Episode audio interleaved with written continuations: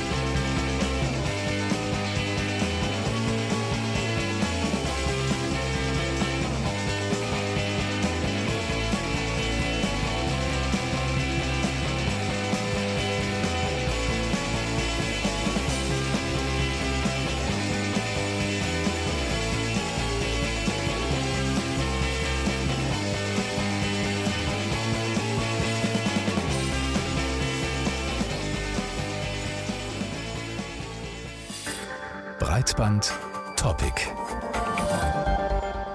Das war auffällig. Kurz nachdem die USA den iranischen Al-Quds-General Soleimani mittels Drohne getötet hatten, da machte ein Hashtag im Netz die Runde, vor allem in den USA, aber auch bei uns. WWW3, also World War III, der dritte Weltkrieg. Und was ebenfalls auffällig war, unter diesem Hashtag wurden sehr, sehr viele auch sehr mhm. witzige Memes äh, geteilt. Äh, Videos, Bilder und auch Zeichnungen versehen mit so lockeren Sprüchen. Und hunderte dieser Memes in immer neuer Variationen machten quasi die Runde. In diesen Memes, da ging es zum Beispiel um eine drohende Einberufung zum Militär, vor allem für junge Leute natürlich interessant, um Trump, der ausrastet, wenn etwas in Mexiko los ist, aber angesichts des Dritten Weltkriegs so vor sich hindöst. Es ging um Deutsche, die sich freuen, dass ausnahmsweise mal nicht ihr Land den nächsten Weltkrieg angezettelt hat.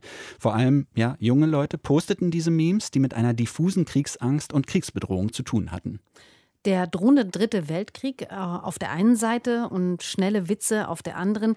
Da stellt sich natürlich die Frage, wie geht das zusammen und ist das tatsächlich neu, dass auf so eine furchtbare Szene im Grunde genommen mit Humor reagiert wird?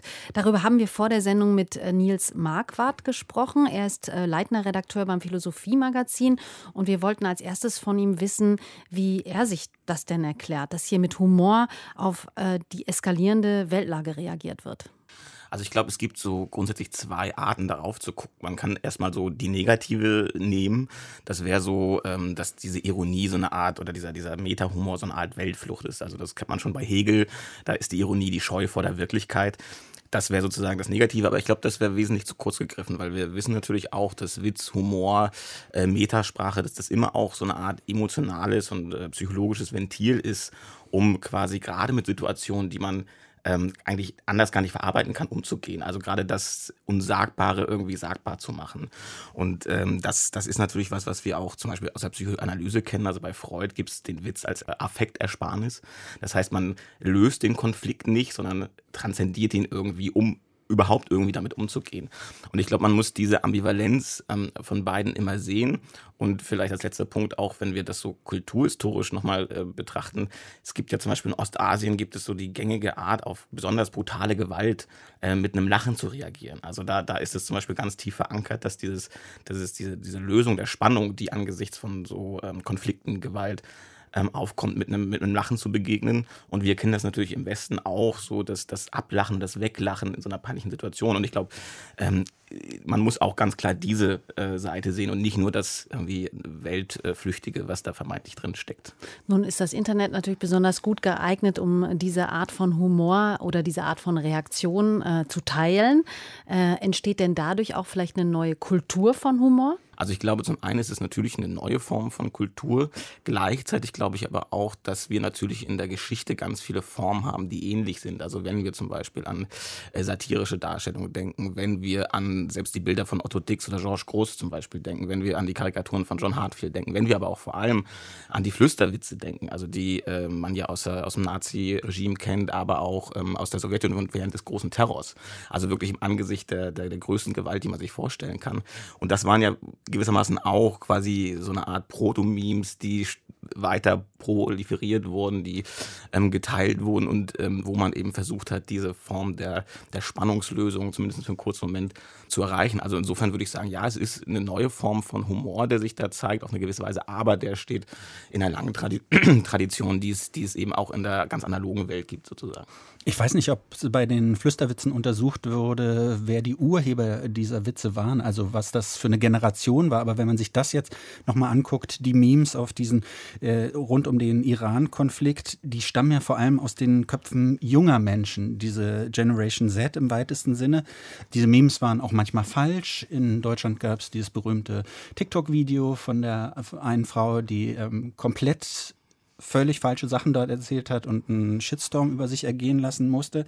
Ähm, in den USA gab es Memes, die sich damit beschäftigten, vielleicht eingezogen zu werden zur Armee, obwohl es ja da gar keine Wehrpflicht mehr gibt. Sie sind jetzt kein Generationenforscher.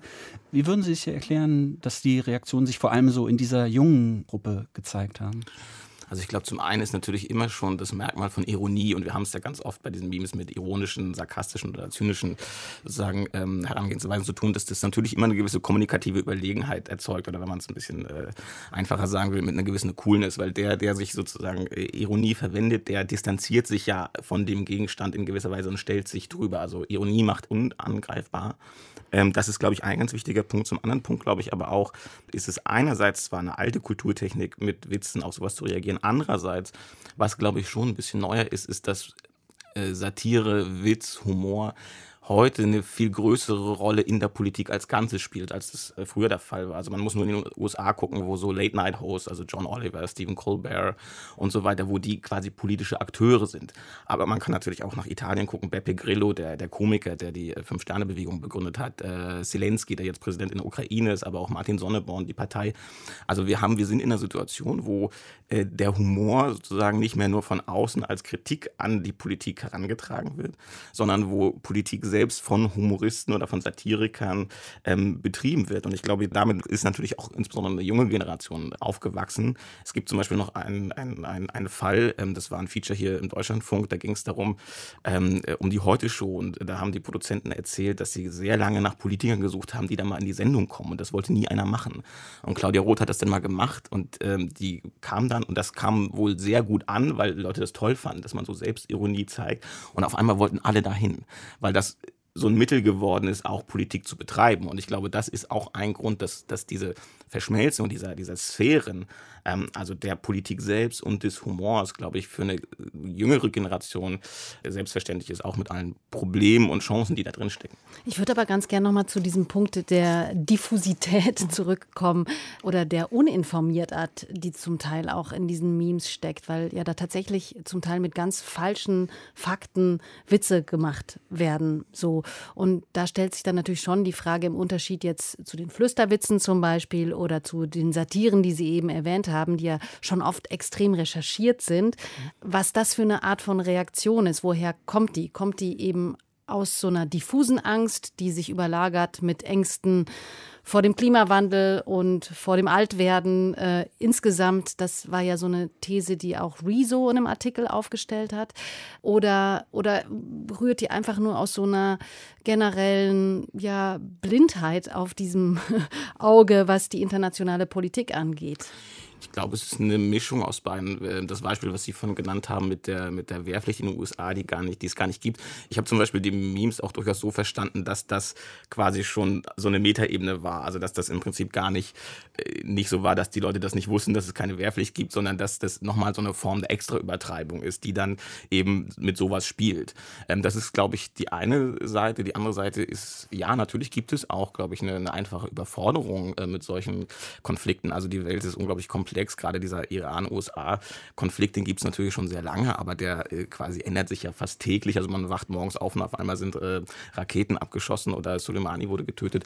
Und äh, natürlich, ähm, als dritter Punkt muss man auch sehen, dass wir das natürlich jetzt auch alles mitkriegen. Also ich glaube, die Uninformiertheit war früher wahrscheinlich äh, mindestens genauso groß, wenn nicht sogar noch größer. Nur konnte man da, also ganz banal, konnte man, konnte nicht jeder ein Video aufnehmen und das bei TikTok reinstellen oder wo auch immer. Und ich glaube, in, insofern ist es auch hier wieder eine Mischung aus allen drei, weil das ist ja so der Punkt, dass diese Meme-Kultur, das ist ja nicht eine konsistente, einheitliche Kultur, sondern das ist ja erstmal so ein Überbegriff, wo jeder, sagen wir mal, seine unterschiedlichen Sachen da, da drin macht und vielleicht manchmal auch Leute was teilen, ohne das genauso zu meinen, wie das der äh, die gemeint hat, die das ursprünglich ins Netz gestellt hat.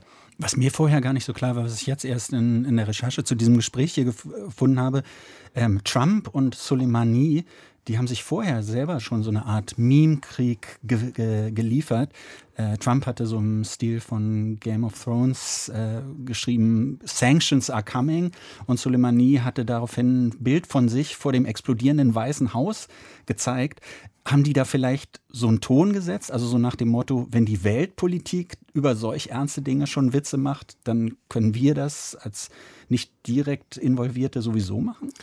Ja, das glaube ich schon. Und ich, ich glaube auch, dass das ist gewissermaßen so die dunkle Kehrseite dieser Verschmelzung von Humor und Politik, die ich eben beschrieben habe. Also wenn jetzt Politiker wie Claudia Roth oder andere ähm, eine gewisse Selbstironie zeigen, dann kann man das ja auch durchaus gut finden. Oder auf jeden Fall ist das jetzt erstmal nicht grundsätzlich problematisch. Aber es gibt schon, glaube ich, eine sehr gefährliche, wenn man so will, Mimifizierung von Politik. Und an Trump sieht man das sehr gut. Also ähm, das ist ja schon in dessen Wahlkampf, konnte man das ja schon sehen, dass diese Trollarmeen, die, er da quasi hatte, die diesen Pepe the Frog, also diese Alt-Right Hashtag-Bewegung, die sehr mit Humor, mit Zynismus, mit Memes gespielt hat, um sich im Zweifelsfall auch immer auf so eine Art ähm, ironische Metaposition zurückzuziehen. So, also wenn dann der Vorwurf kam, das ist rassistisch, antisemitisch, dann konnte man immer sagen, naja, das ist ja alles nur Spaß, ist ja nicht so ernst gemeint. Und ich glaube, diese Verwischung von Ernst und Unernst, von wahr und falsch, das ist was extrem problematisch ist, weil es gibt ja diesen Satz von Hannah Arendt, ähm, dass nicht die Lüge in der Politik ist das eigentlich Problematische, sondern wenn es keinen Unterschied mehr zwischen Wahrheit und Lüge gibt. Und ich glaube, insbesondere Trump arbeitet damit natürlich schon äh, sehr stark. Und selbst so eine Memes zu machen. Also Sie, Sie haben es gesagt mit dem äh, Sanctions are coming, äh, aber er hat ja zum Beispiel auch äh, sich als Rocky gezeigt, irgendwie, also Sylvester Stallone. Und da kann man ja im Prinzip auch gar keine Witze mehr drüber machen, weil das ist ja an sich schon so überdreht, schon so meta. Und das ist natürlich das Gefährliche, während wir früher im Prinzip immer die Situation hatten, dass Herrscher, dass das Schlimmste für Herrscher oder Fürsten oder Machthaber ist, dass sie verspottet werden. Ähm, was wir heute zum Beispiel noch in China sehen. Also die chinesischen Behörden haben vor einer Weile äh, die Worte Winnie und Pooh gesperrt im Internet, weil Xi Jinping ähm, damit verglichen wurde. Also das ist noch so die, die Oldschool-Herrschaftsform, wenn man so will, aber bei, bei Trump sieht man schon, dass das so eine Selbstkarikierung ist, die, über die man sich im Prinzip kaum noch lustig machen kann. Also man kann das natürlich machen, aber es, es, es, es greift nicht mehr so. Und da sieht man natürlich, dass diese alte Waffe der Satire und des Humors und der Karikatur, die wird in diesem Moment natürlich stumpf. Und das ist äh, definitiv ein Problem. Aber das genau soll damit natürlich auch erreicht werden. Also die dunkle Seite wäre, dass die Mimifizierung der Politik am Ende dazu führt, dass eigentlich keine sachliche Diskussion mehr stattfindet. Genau, und ich finde, man sieht das noch mal noch viel besser. Bei Trump sieht man schon und noch besser sieht man das im System Putin, weil ähm, Putin, glaube ich, diese Art von Meme-Politik oder diese Art von Meta-Humor-Politik, glaube ich, ähm, perfektioniert hat. Weil in Russland zum Beispiel kann man überall so T-Shirts kaufen, wo Putin mit nacktem Oberkörper auf dem Bär reitet das wird sowohl von Anhängern als auch von Kritikern irgendwie, die finden das lustig. Und Kult und Kritik lassen sich überhaupt nicht mehr unterscheiden. Und man kennt das ja äh, bei Putin auch, wenn man sich zum Beispiel an die, an die Pressekonferenz damals nach der Annexion der Krim erinnert. Da sitzt er da in dieser Pressekonferenz und erzählt, dass das ja nur grüne Männchen wären und das sind keine russischen Daten, weil so eine Uniform kann man ja überall kaufen. Und er lacht dabei auch fast noch so. Also das ist so diese Idee dahinter, es gibt nicht die Wahrheit und die Lüge, sondern es gibt nur verschiedene Wahrheiten. Und das, das Schlimme ist, glaube ich, oder das, das Fatale ist, dass im Gegensatz zu anderen früheren Regimes, zum Beispiel das Putin-Regime, das glaubt sich seine eigenen Lügen gar nicht mehr. Muss es aber auch überhaupt nicht. Und das führt dann dazu, um nochmal auf die Memes zu kommen, dass es dann auch sowas gibt wie äh, den Twitter-Account der, der russischen Botschaft in London, das ist wirklich so eine Art Troll-Account. Also die, die, die haben sich so etabliert, dass sie unter andere diplomatische Accounts Bilder posten oder die so ein bisschen verlachen und da Witze machen. Und man denkt, das, das wäre wirklich wie so eine, die agieren wie eine Privatperson wie ein Humorist, sind aber der offizielle Kanal Russlands. Und das ist, glaube ich, eine Entwicklung, die wirklich extrem gefährlich ist, weil die, die Waffen, die man sonst gegen autokratische Herrscher hatte, äh, zum Beispiel den Witz, die Satire, den Metahumor, das, das wird, wie gesagt, sehr stumpf. Sagt Nils Marquardt vom Philosophie-Magazin. Was ich ganz interessant finde noch bei ähm, dieser Beobachtung der generellen Mimifizierung ist, wenn wir jetzt mal auf die jungen Menschen äh, blicken, die ja der Anlass war, warum wir darüber überhaupt gesprochen haben, ist mir aufgefallen, dass mein 13-jähriger Sohn im Grunde genommen eigentlich nur aufgrund von Memes auf einmal mit mir über den NATO-Bündnisfall äh, Bündnisfall reden äh, wollte. Und das hätte er, glaube ich, niemals gemacht, wenn sich nicht aus diesen Memes, die er sich äh, anschaut, nicht irgendwelche Fragen ergeben hätten. Und da finde ich das dann durchaus auch eine Möglichkeit, wieder in die Diskussion, in die sachliche Diskussion zu kommen. Ja, wobei, wenn ich mich so an früher erinnere, als es das Netz noch nicht gab, so eine Zeit soll es ja tatsächlich mal gegeben haben, dann, als ich ein kleiner Junge war, dann habe ich halt die Tagesschau gesehen und ähm, damals haben tatsächlich Kinder auch noch die Tagesschau mitgeguckt und dachte so, okay, da haben sich dann die Fragen aufgestellt. Und dann habe ich halt gefragt, ja, droht stimmt. jetzt Krieg oder sowas? Es sind halt einfach nur die anderen Kanäle, wo wir uns gerade vielleicht rumtreiben, alle so.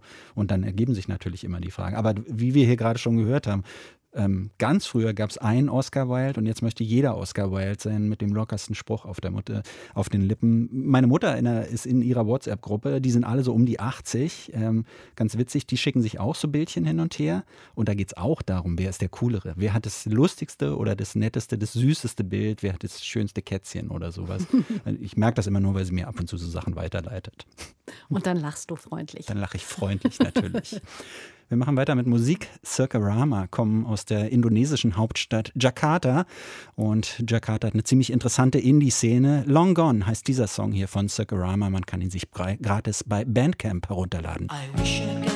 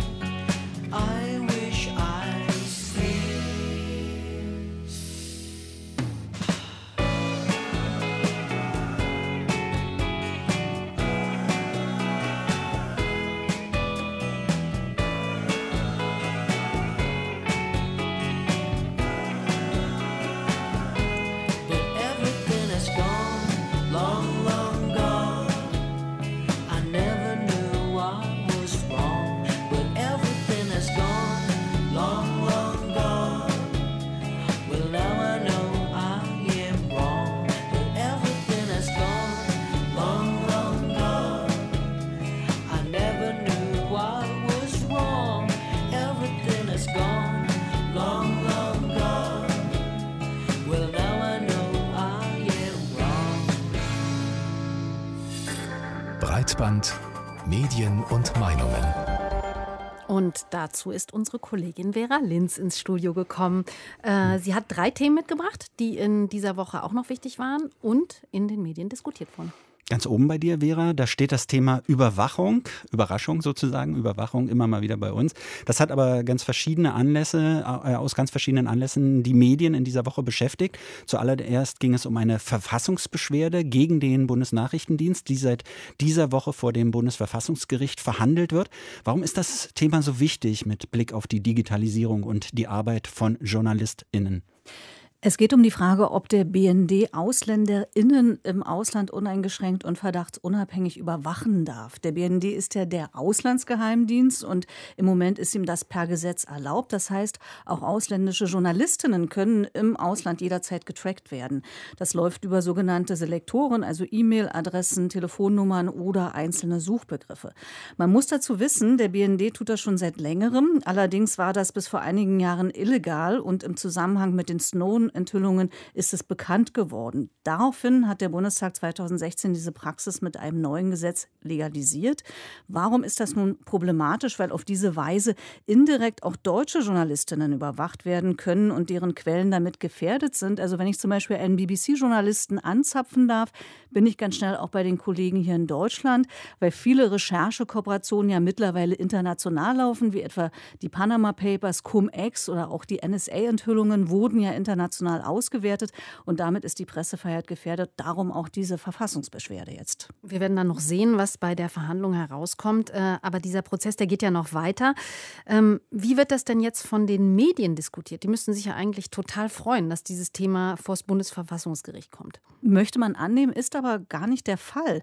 Es gibt Kommentare, die diese Verhandlungen begrüßen, etwa in der SZ. Andere geben einfach nur beide Positionen wieder. Aber der Bericht aus Berlin etwa äh, kommentierte, lass doch den BND seine Arbeit machen. Für mich absolut unverständlich. Interessant fand ich in diesem Zusammenhang eine Recherche des freien Journalisten Daniel Mossbrucker. Er hat die Berichterstattung im Vorfeld dieses Prozesses analysiert und sein Fazit lautet, ehemalige BND-Präsidenten würden Schreckensszenarien und Scheinwahrheiten streuen, um die Überwachung zu rechtfertigen. Und deutsche Medien hätten dies unkritisch übernommen. Aus diesem Grund würden sich bestimmte Thesen der Ex-BND-Präsidenten hartnäckig in der Öffentlichkeit halten zum Beispiel die These, dass ein universeller Schutz der Kommunikation nicht im ursprünglichen Sinne des Grundgesetzes sei. Auf Nachfrage hat mir Daniel Bosbrucker eine ganze Liste von Artikeln geschickt, in denen diese und andere Äußerungen teils oder komplett unkritisch und ohne Analyse übernommen worden sind, was ich persönlich alarmierend finde, denn das Thema ist komplex und bedarf einer detaillierten Aufklärung. Hier geht es um das Verhältnis von Sicherheit und Grundrechten und da machen sich die Medien einfach zu einfach. Um Massenüberwachung geht es auch bei einer zweiten Nachricht dieser Woche, allerdings um Überwachung im Inland. Das Bundesinnenministerium will Gesichtserkennung an Bahnhöfen und Flughäfen einführen. Über diesen Gesetzentwurf hatte der Spiegel schon zu Beginn dieses Jahres äh, berichtet. Warum wurde das denn jetzt erneut aufgegriffen?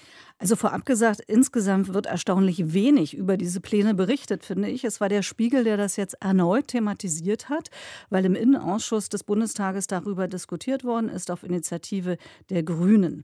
Geplant ist laut Gesetzentwurf, dass Gesichtserkennungssysteme an 135 deutschen Bahnhöfen und 14 Verkehrsflughäfen eingerichtet werden. Nachdem, muss man sagen, der Test am Bahnhof Berlin-Südkreuz 2018 laut BMI erfolgreich abgeschlossen worden sei. Die Grünen wie auch der Chaos Computer Club kritisieren das allerdings. Sie sagen, dass die Fehlerquote bei diesem Test viel zu hoch gewesen ist, als dass man ihn als Grundlage für eine breite Einführung von Gesichtserkennung nehmen könnte. Wie auch immer, wichtiger scheint mir das Argument des Grünen Politikers Konstantin von Notz zu sein, der sagte, dass mit dieser Einführung der Gesichtserkennung oder der geplanten Einführung die Gefahr des Endes relativer Anonymität im öffentlichen Raum real sei.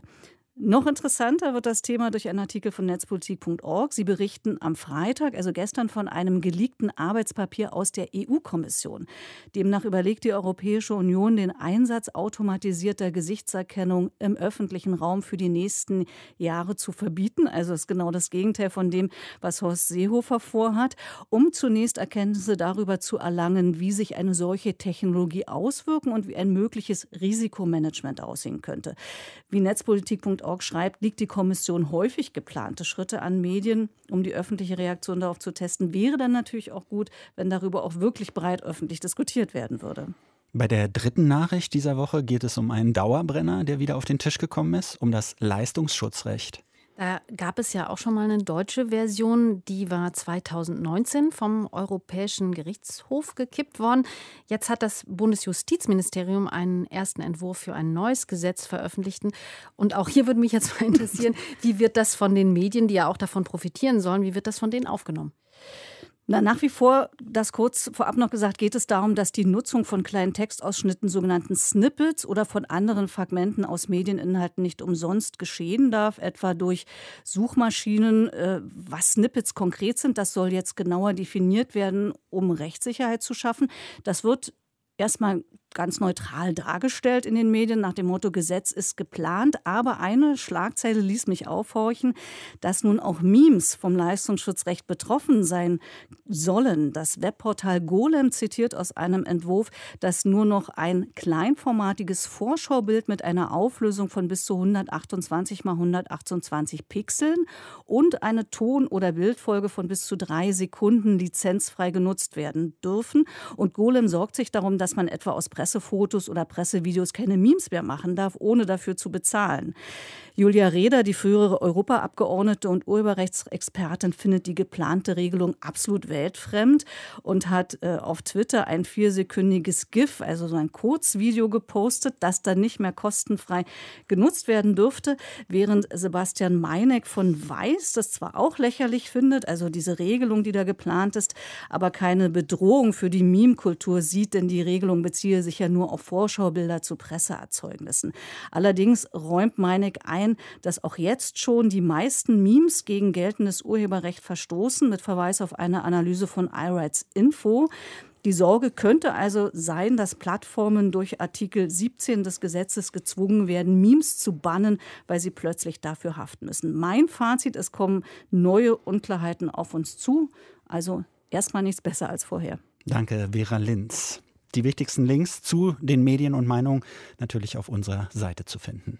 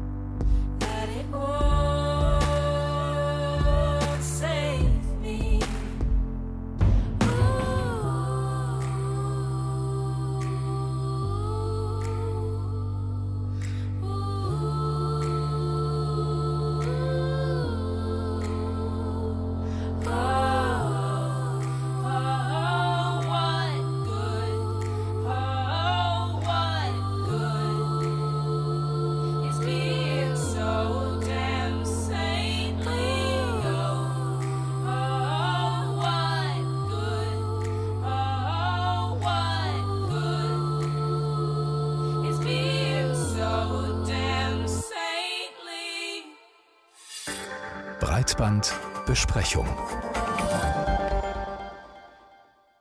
Regieren per SMS.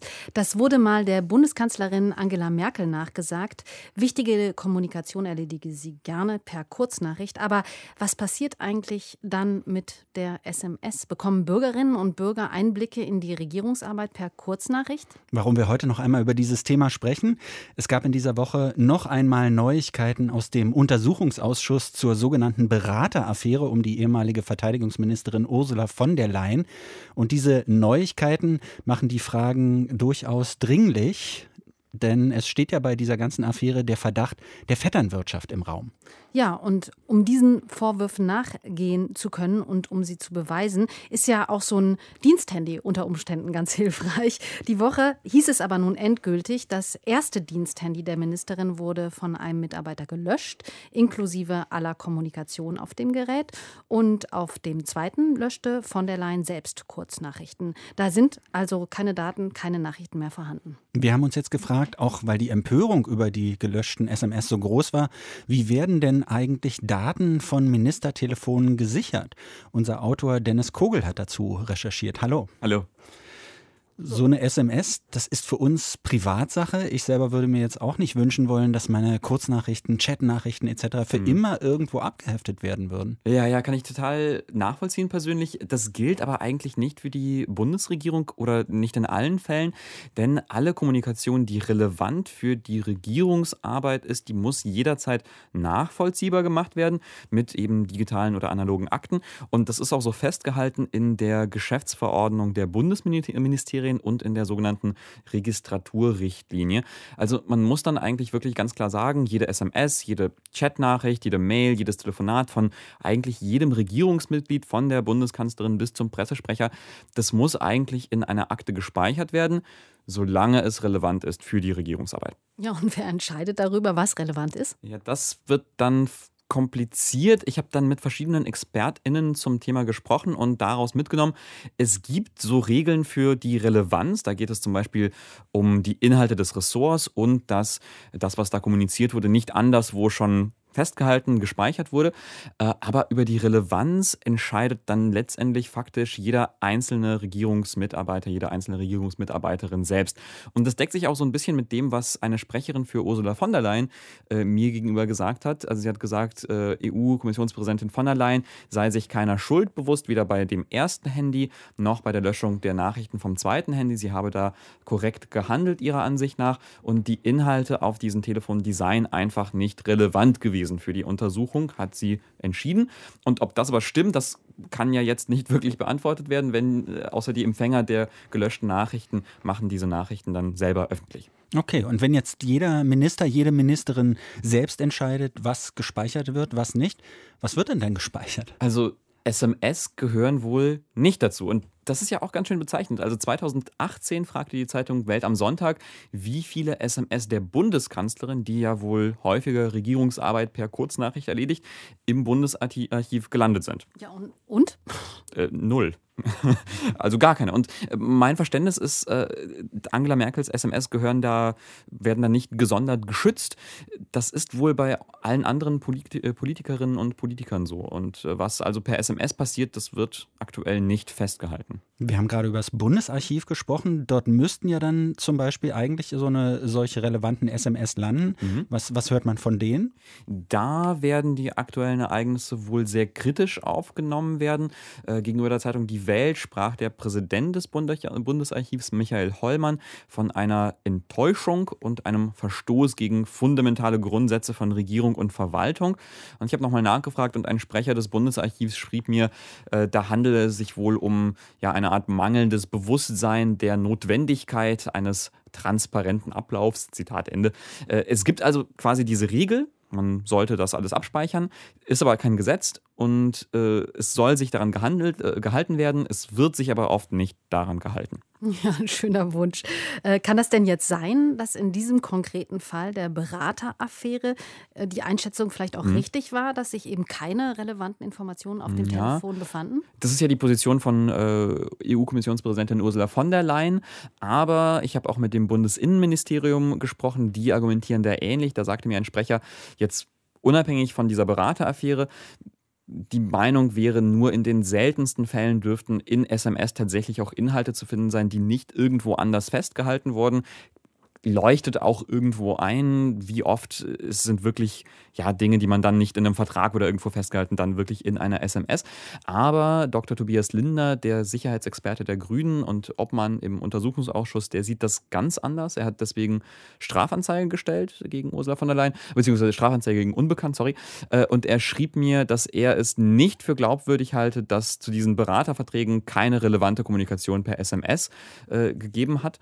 Und ich finde, das ist ja ganz interessant, weil dieser Fall zeigt ja dann gleich zwei Probleme. Also dieses erste Handy, das soll ja von einem Mitarbeiter gelöscht worden sein, der dann nicht gewusst haben soll, dass es wichtig sein könnte, die Daten auf den Handy für diesen Untersuchungsausschuss auszuwerten und zu sichern fürs Archiv. Also da sieht man, da war vielleicht dieses mangelnde Bewusstsein am Spiel. Und beim zweiten Telefon, beim zweiten Diensthandy soll ja Ursula von der Leyen selber SMS gelöscht haben, also selber entschieden haben vor der Abgabe, was relevant ist, was nicht relevant ist. Und da sehen wir vielleicht auch das Problem dieser eigenen Einschätzung der Relevanz. Aber wenn wir jetzt noch mal einen Schritt weggehen von der, von der Berateraffäre mhm. und dem Untersuchungsausschuss, äh, was natürlich irgendwie auch gleich so komische Assoziationen weckt. Da ist eine Untersuchung im Gange mhm. und da wird was gelöscht. Äh, man fühlt sich da an ungute Sachen erinnert. Aber wenn wir da nochmal so weggehen, wie groß ist denn dieses Problem um nicht gespeicherte SMS wirklich? Ja, das ist ja wirklich schwer zu sagen, weil wir wirklich nicht wissen, was alles in den SMS verhandelt wird, die nicht gespeichert werden. Ähm, aber generell finde ich jetzt für diese Bedeutung von dem Prinzip an sich, also alles Relevante schriftlich festzuhalten, zu archivieren für uns Bürgerinnen und Bürger, da hilft ja auch ein Blick in die USA aktuell. Also dieses zum Beispiel dieses Telefonat zwischen Donald Trump und dem ukrainischen Regierungschef Volodymyr Zelensky, äh, das dieses laufende Amtsenthebungsverfahren, dieses Impeachment-Verfahren ausgelöst hat. Wäre das nicht verschriftlicht worden, also das wurde ja nicht transkribiert, sondern als Gedankenprotokoll verschrift, äh, verschriftlicht, dann hätte das ja viel leichter geheim gehalten werden können, äh, wäre nicht so schnell an die Öffentlichkeit gekommen, hätte auch viel leichter dementiert werden können. Und ja, also wenn die Kommunikation der Regierung, also natürlich dann auch im Rahmen der Privatsphäre, im Rahmen der Geheimhaltung, der Sicherheit und so weiter und so fort, wenn die nicht archiviert wird, dann haben wir ein Problem, denn wir verlieren dann die Kontrolle. Und Tobias Lindner von den Grünen, der schrieb mir dazu, wir verlieren gerade die Kontrollrechte des Bundestags gegenüber der Regierung. Gibt es denn da konkrete Vorschläge, wie man das besser machen könnte? Also wie man besser hm. kontrollieren könnte? Nee, also keine konkreten Vorschläge. Ähm, es wäre zum Beispiel denkbar, ein Diensthandy extern vor der Löschung kontrollieren zu lassen, zum Beispiel vom Bundesarchiv. Das wäre so eine Möglichkeit. Ähm, dann fallen bestimmt viele Dinge unter Verschlusssachen, viele Dinge sind nicht relevant, ähm, aber es sollte da ja zumindest nichts Verwerfliches auf so einem Diensthandy sein, was man unbedingt geheim halten muss. Kleine SMS mit vielleicht großer Bedeutung. Darüber haben wir gesprochen mit Dennis Kogel. Vielen Dank. Danke. Und hier geht es jetzt weiter mit dem kanadischen Quartett Shy Kids. Backward in Love heißt dieser Titel.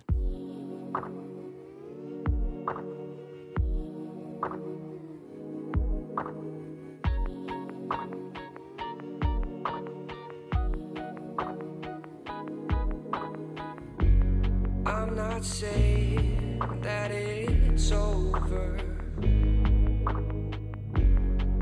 Just saying that I'm bored. I'm not saying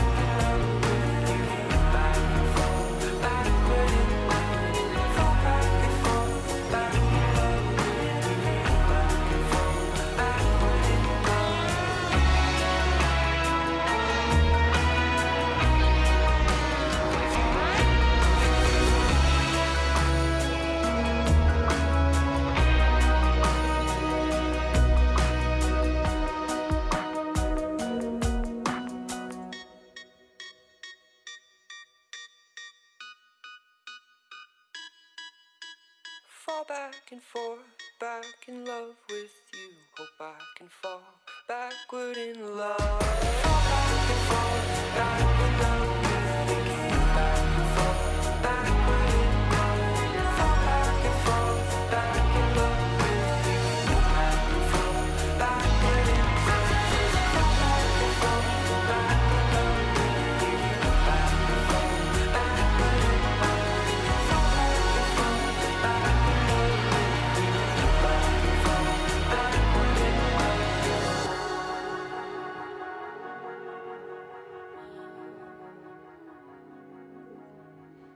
Backward in Love von den Shy Kids.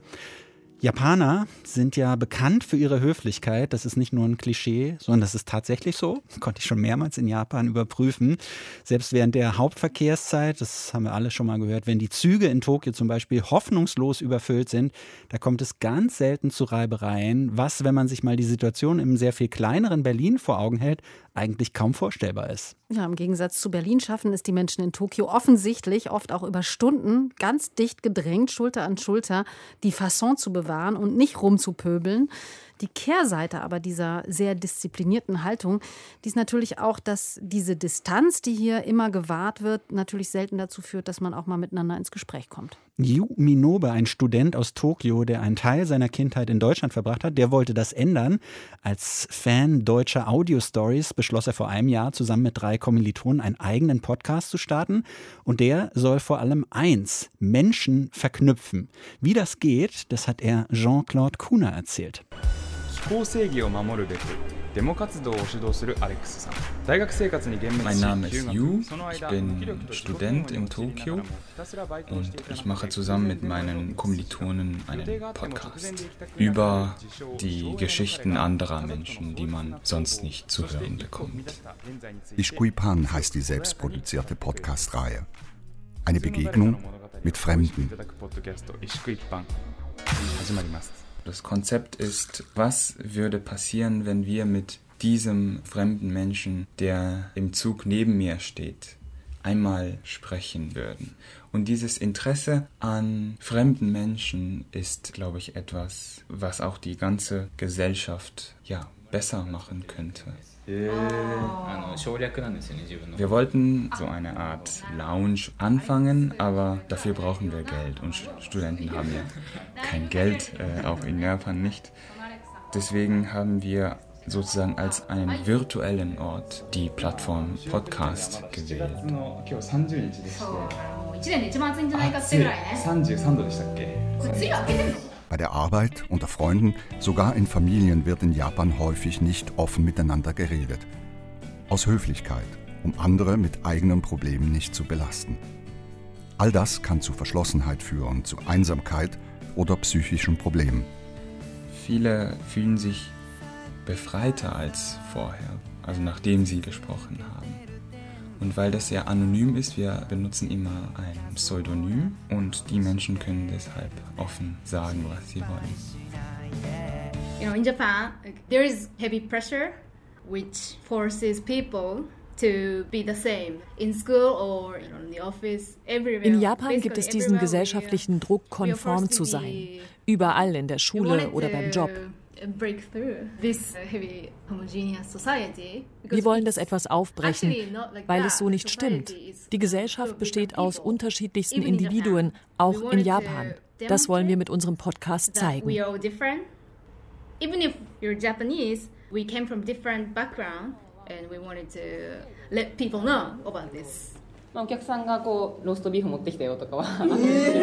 In lockerer Atmosphäre verwickeln Mikino, Moe, Ikumi und Yu ihre Gäste in Ishkuipan in Fragen um Probleme des Alltags.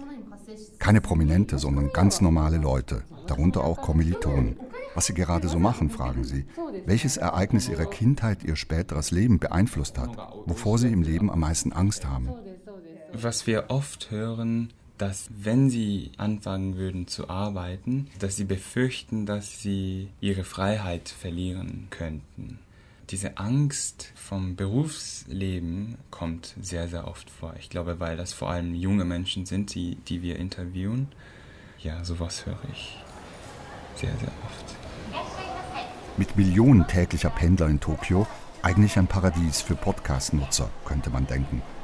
Und doch liegt Japan im Vergleich mit Europa oder den USA mit seinem Angebot weit zurück. Eine nicht repräsentative Umfrage spricht dort, gemessen an der Gesamtbevölkerung, von 14 Prozent Nutzern. Im Vergleich dazu sind es in Deutschland doppelt so viele. How is the podcast scene in, in Japan? Is it very popular? No. 数字とか調べたのなんかあ調べてないんだ Den Gästen, die wir bisher hatten, ähm, gab es keinen oder keine, die jemals vom Podcast gehört hatten. Here in Japan, YouTube is much more popular.